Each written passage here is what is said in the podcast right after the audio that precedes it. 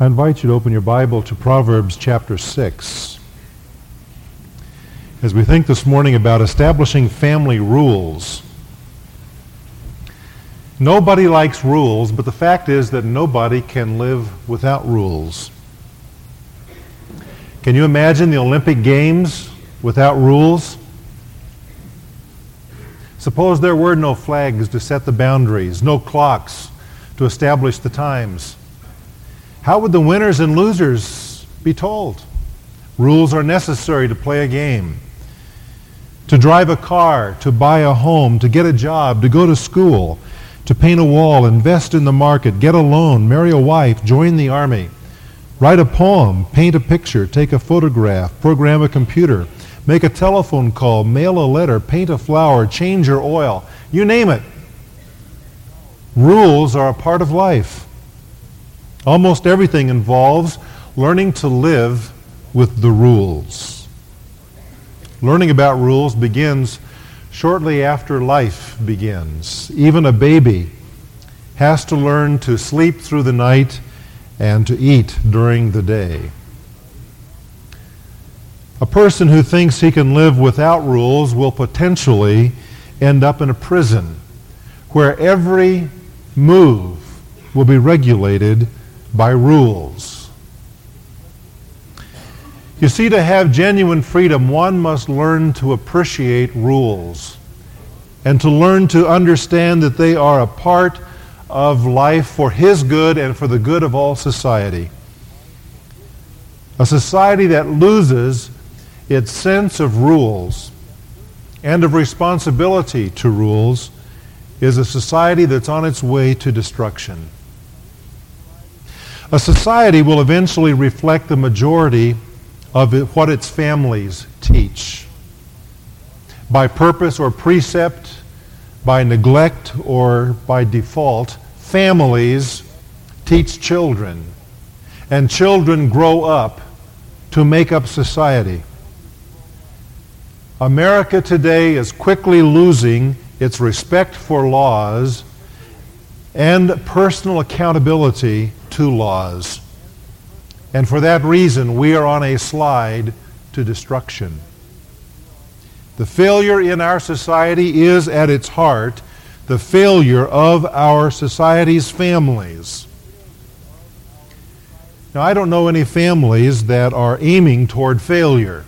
That isn't built into the handbook.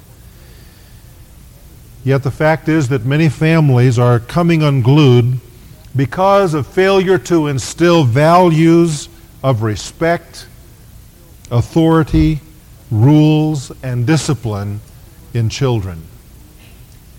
Establishing rules and discipline in a family is essential to its success. In the first few chapters of Proverbs, the writer is telling us about some important issues of life giving us instruction as to how to live wisely. In this chapter, chapter 6, one of the themes is that of adultery. We're going to clip off the first few verses of this larger paragraph and focus today on the importance of rules. I'll begin reading in Proverbs 6 and verse 20. My son, observe the commandment of your father, and do not forsake the teaching of your mother. Bind them continually on your heart, tie them around your neck. When you walk about, they will guide you. When you sleep, they will watch over you. And when you awake, they will talk to you. For the commandment is a lamp, and the teaching is light, and reproofs for discipline are the way of life. The first thing I'd like to do this morning is to draw out from our text some general observations about family rules. Observation number one rules work best in the context of relationship. you notice here it speaks to the son on behalf of the father and the mother. Rules that are laid down without the context of relationship can become self destructive. Rules work best in the context of relationship. The second general observation I want to make about rules is that rules in a family should be agreed upon by both father and mother. Notice it mentions the commandment of the father, the teaching of the mother. The implication being that both of them were involved in establishing these rules and they agreed upon them. Children know how to manipulate if mom and dad differ on family rules. The third observation is that rules should be grounded in reason. The commandment of the father, the teaching of the mother. Rules need to be laid down with a rational basis. And as much as possible, children need to understand why rules exist. Not that they will always agree or always understand. But we as parents need to be able to rationally understand and then explain to children why rules are what they are. Rules just for the sake of rules serve no positive purpose in any context. There needs to be some teaching, some explanation, some reason for them. Now, if children don't understand, it doesn't mean that we should throw out the rules. There are times when kids cannot understand because of their age, or will not understand because the rules do not accommodate their wishes. Yet the rules must stand and they must have a rational basis. We need to be open to to hearing the response of our kids and their logic. That may help us to better define what the rules ought to be as we listen to what they say to us in response. There's a fourth observation I'd like to make about rules in general, and that is that, that rules provide protection in life's journey. Notice it mentions that in our text. When you walk about, they will guide you. When you sleep, they will watch over you. Rules establish boundaries that are necessary for life. They keep us from getting injured, from getting sidetracked and off the beaten path. Rules are for our protection in life's journey, which brings me to the fifth observation that rules navigate us toward a fulfilled life. It is by rules that we learn our basic value system. It is this value system that we learn as children through the rules of our parents that points us toward personal happiness and success. He mentions in verse 23 reproofs for discipline are the way of life. By the rules that are laid down and what we learn when we disobey the rules, we learn how to live in this world to be fulfilled and happy. And finally, the sixth observation is this that rules engender values that take root in the heart. You see, that's the goal of the parent, not trying to get our kids to conform externally to what we want of them, but to receive internally in the heart the value behind the rule. That's why the heart is emphasized in verse 21. Bind them continually on your heart. We want our rules to move from the external to the internal. That's the goal in them. Now, laying that foundation of the general observation about rules from the Word of God, I'd like to go on to talk about some specific guidelines for discipline. I hope that these will be helpful to you, and I want to acknowledge up front that I cannot say in these few minutes everything that could be said about discipline. But I want to say some things that I hope will be important to you and helpful as well. Number one, discipline must be loving. Proverbs 3:12 says, "When the Lord whom the Lord loves, he reproves even as a father the son in whom he delights. Discipline must be in the context of love. Discipline must never be abusive. There is a contrast between discipline in the biblical sense and in the right sense and child abuse. Now, in the day we're living in, there's confusion about that in our society. As they talk about the rights of children, be very, very careful. They are saying that children should not be disciplined as the Bible says they should. However, the Bible never condones child abuse, ever.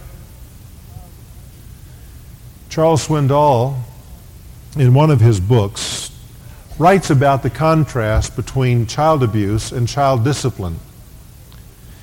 Abuse, on the one hand, is unfair and unexpected. It comes out of nowhere and strikes. Discipline is fair and expected because the rules have been laid down in advance and children know when they cross those rules. Abuse is degrading and demoralizing to a child. But discipline upholds the dignity of that young person. Abuse is extreme. It is too harsh. It is brutal. But discipline is balanced. It takes place within limits that are set. Abuse is torturous. It leaves scars behind that sometimes last for life. But discipline, though painful, leaves no scars. Abuse results from hatred and resentment. Discipline is prompted by parental love and concern for the children. Abuse creates terror emotional damage, and resentment of authority. But discipline leads to healthy respect for authority in the child. Abuse destroys self-esteem. It leads to horrifying and permanent damage and the inability later in life to maintain responsibilities. But discipline strengthens self-esteem leads to the individual's ability to later discipline himself.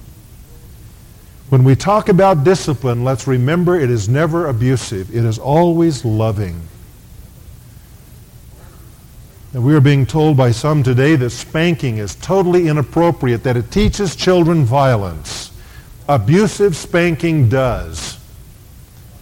But proper spanking is necessary for children to learn discipline pain needs to be associated with wrong. But that pain needs to be properly applied, and God has provided a wonderful spot on the human body where there's padding for spankings.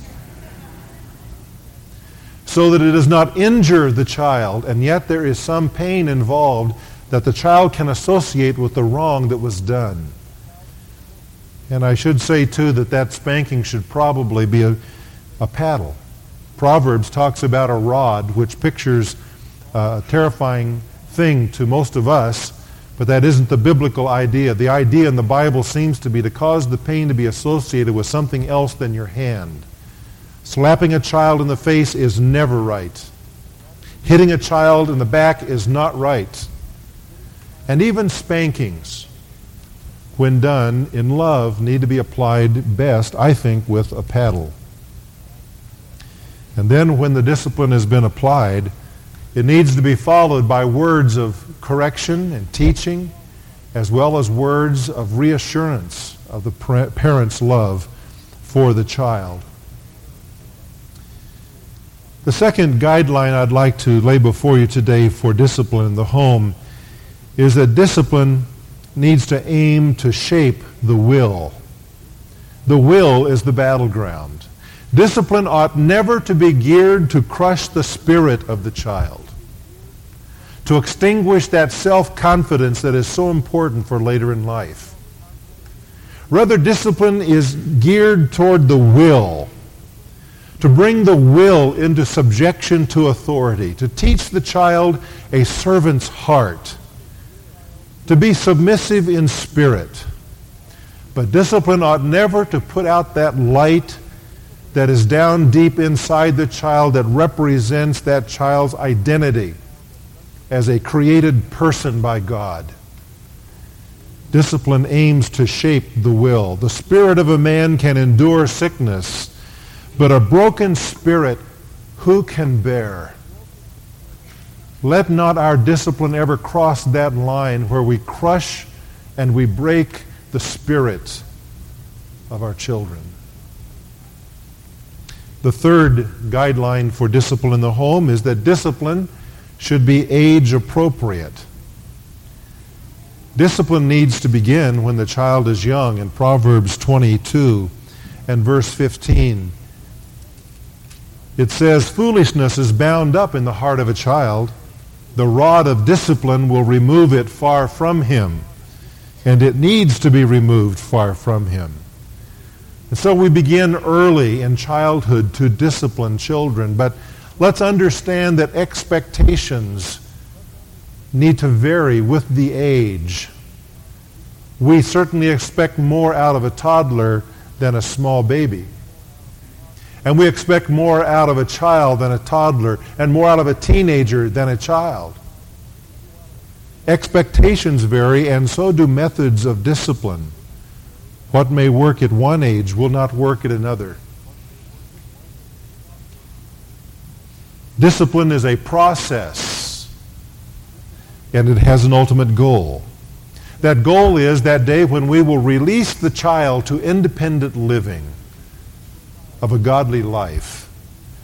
When we let the child go to live wisely and with self-discipline, because the rules that we have laid down and the discipline that we have taught have been brought internally into the heart so that the child is able to function in this world. Discipline needs to be age appropriate.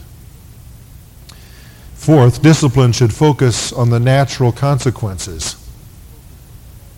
There's a chapter in the book Parenting with Love and Logic by Foster Cline and Jim Fay that is entitled Children's Mistakes Are Their Opportunities. We usually think of their mistakes as problems for them or problems for us as parents. But Fay and Cline correctly point out that actually children's mistakes are their opportunities. As they make mistakes and the consequences come, they learn. They learn. Kevin Leman, popular author, calls this reality discipline. In his book Measuring Up, he says, what, you're, what, are you, what you are striving for with reality discipline is getting your child to see and understand what he has done wrong, offering him an opportunity to repent of his actions, and seeing to it that he knows he has been dealt with fairly. You must remember that you're not punishing your child, nor are you simply trying to make him toe the mark. Instead, what you're out to do is to help your child become responsible, a responsible adult who will exercise realistic self-control and self-discipline. He goes on to warn against authoritarian parenting, saying it seldom works. It's not fair for the children involved. It's not fair for the parents who feel personally responsible for making sure that their children toe the line in everything they do. A child who's reared in this sort of environment may seem to walk the straight and narrow, but he's doing it out of fear not because he's learned responsibility and knows what's best for him.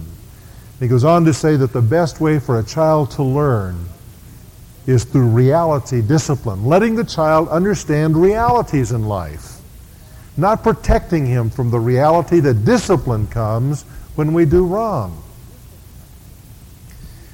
To illustrate his point, Leman talks about a boy named Bobby, who's 10 years old. He's one of those boys who never comes the first time he's called. Now, I pick out this illustration because it has no application to families in our church. Bobby, dinner's ready, mom says. Nothing happens. Five minutes later, Bobby, I said, dinner's ready. Please come to the table. And still nothing happens. Another five minutes pass. The food gets cold. There's no sign of Bobby. Only the blips and the bleeps from the computer game emanating from his room. Bobby, get yourself in here right now. And with that, Bobby knows that you mean business. And so he turns off the computer game and comes to the table. Only by this time, you're ticked off. And dinner time is going to be anything but pleasant. And so Leman says, use some reality discipline. Bobby should be called once to come to the table. If Bobby doesn't show up, mom and dad should go ahead and eat. And when Bobby finally wanders into the kitchen, he's surprised to find mom and dad already clearing the dishes from the table. Oh, I'm sorry, Bobby, but I called you to dinner and you didn't come. We finished eating, and so if you're hungry, feel free to help yourself. Or if he comes 10 minutes late to the meal, you say, Bobby, I'm sorry, you're just going to have to wait until the rest of us are through eating. If you want something, you may fix it yourself later.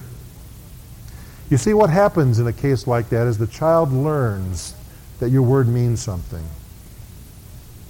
And also learns from reality that he can be hungry and may have to wait when he doesn't come to the dinner as called. Reality discipline is talking about consequences. Discipline should focus on the natural consequences. Guideline number five, discipline for defiance, not for childishness. It's important to understand the distinction here. For example, children who cry, I should say a baby who cries in a church service, should be taken out but not disciplined. However, a toddler who fusses and doesn't learn to sit still may well need to be disciplined. Because a baby doesn't understand defiance. But there comes a point when a toddler understands it very, very well. We have to accept the fact that children forget. Children spill, they get dirty, they fall down. All of that is a part of growing up. It's childishness. But deliberate disobedience is not childishness, nor is it cute. All you have to do is to talk to the teachers in our church who deal with children in the public schools to understand that children today are defiant, defiant of authority because of failure in our homes. Talk to clerks in stores who have to deal with children to understand that today we're dealing with a defiant generation. And they learn it on television in the sitcoms and the cartoons that we allow to babysit them. We must learn to discipline defiance, even as we accept childishness on the part of our children. Talk to the youth workers in our church if you want to hear about defiance. Or talk it to our Sunday school teachers who from time to time have defiance in their classrooms. And I want you to know that our workers here at the church are expected to discipline children who are defiant. And to do that with your approval. And sometimes it may be necessary to bring them to you to let you discipline them if they're defiant. Defiance cannot be accepted in the home, in the church, or in society. It must be disciplined. Dennis Waitley, who is a popular speaker and author, tells the story about Bradford the Barbarian, whom he encountered in one of his weekend ministries. He says, In my parenting and leadership seminars, I tell a true story about a young couple who invited me to their home for dinner some time ago after an all day program at a university. This man and woman, both highly intelligent, with advanced degrees, had opted for a child centered home. So their five year old son, Bradford, would have everything at his disposal to become a winner out there in the competitive world. When I arrived at their driveway in front of a fashionable two story Tudor house, at the end of a cul-de-sac, I should have known what was in store for me. I stepped on his E.T. doll getting out of the car and was greeted by, Watch where you're walking or you'll have to buy me a new one. Entering the front door, I instantly discovered that this was Bradford's house, not his parents'. The furnishings, it appeared, were originally of fine quality. I thought I recognized an Ethan Allen piece that had suffered the wrath of Khan. We attempted to have a cup of hot cider in the family room, but Bradford was busy running his new and television controls. Trying to find a place to sit down was like hopping on one foot through a minefield blindfolded. Bradford got to eat first in the living room so he wouldn't be lonely. I nearly dropped my hot cup in my lap in surprise when they brought out a high chair that was designed like an aircraft ejection seat with four legs and straps. I secretly visualized a 20 millimeter cannon shell strapped to a skyrocket under the seat with a short fuse. He was five years old and had to be strapped in a high chair to get through one meal. As we started our salads in the dining room, which was an open alcove adjoining the living room, young Bradford dumped his dinner on the carpet and proceeded to pour his milk on top of it to ensure that the peas and carrots would go down deep into the shag fibers. His mother pleaded, Bradford, honey, don't do that. Mommy wants you to grow up strong and healthy like Daddy. I'll get you some more dinner while Daddy cleans up your mess. While they were occupied with their chores, Bradford had unfastened his seat belts, scrambled down from his perch, and joined me in the dining room, helping himself to my olives. I think you should wait for your own dinner, I said politely, removing his hand from my salad bowl. He swung his leg up to kick me in the knee, but my old-fashioned ex-pilot reflexes didn't fail me, and I crossed my legs so quickly that he missed, came off his feet, and came down hard on the floor in the seat of his pants. You'd have thought he was at the dentist's office. He screamed and ran to his mother, sobbing, He hit me! When his parents asked what happened, I calmly informed them that he had fallen accidentally and that besides, I'd never hit the head of a household. I knew it was time to be on my way when they put Prince Valiant to bed by placing granola cookies on the stairs as enticers. He ate his way up to bed. How are you ever going to motivate him to go to school? I asked quietly. Oh, I'm sure we'll come up with something, they laughed. Yes, but what if the neighborhood dogs eat what you put out?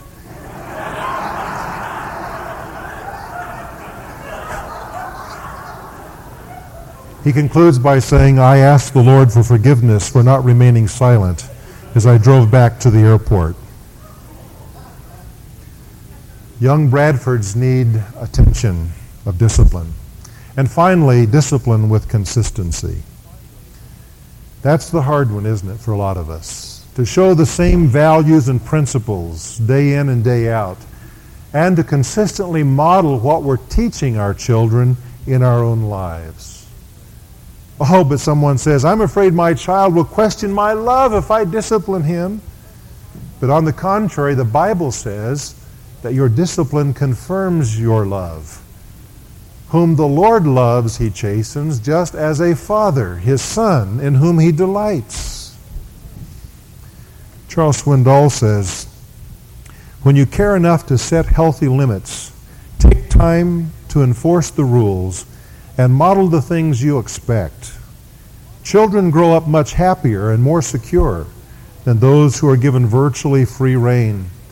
Numerous tests have proven that well-loved yet justly disciplined children are healthier and they mature to be more productive, secure adults than those raised in ultra-permissive environments. Thus the importance of establishing family rules. I hope we've laid out today some groundwork that may help you in your task as a parent to do that. And let's remind ourselves that as we discipline our children, we are actually modeling, we are following the model of our Heavenly Father, who, as our heavenly parent, disciplines us because he delights in us. And as we follow his model, then surely our children will learn what it means to respect authority and to internalize values that will guide them safely and successfully through life and into the kingdom of God. Let's pray.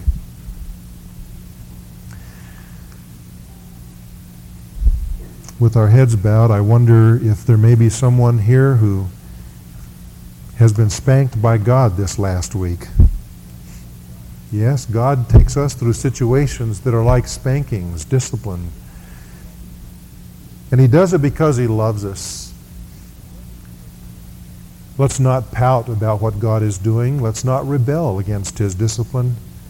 Let us never be defiant, but rather learn to be submissive and accept the discipline of God, for it's for our own good. Father, I pray that you will continue to discipline us as your family, as your beloved children. Teach us to submit to your discipline and to learn what we need to from it. And for those of us who are parents, may we learn to likewise discipline the children you've put into our homes in a way that will please you and benefit them. In Jesus' name. The Lord said, I will show my great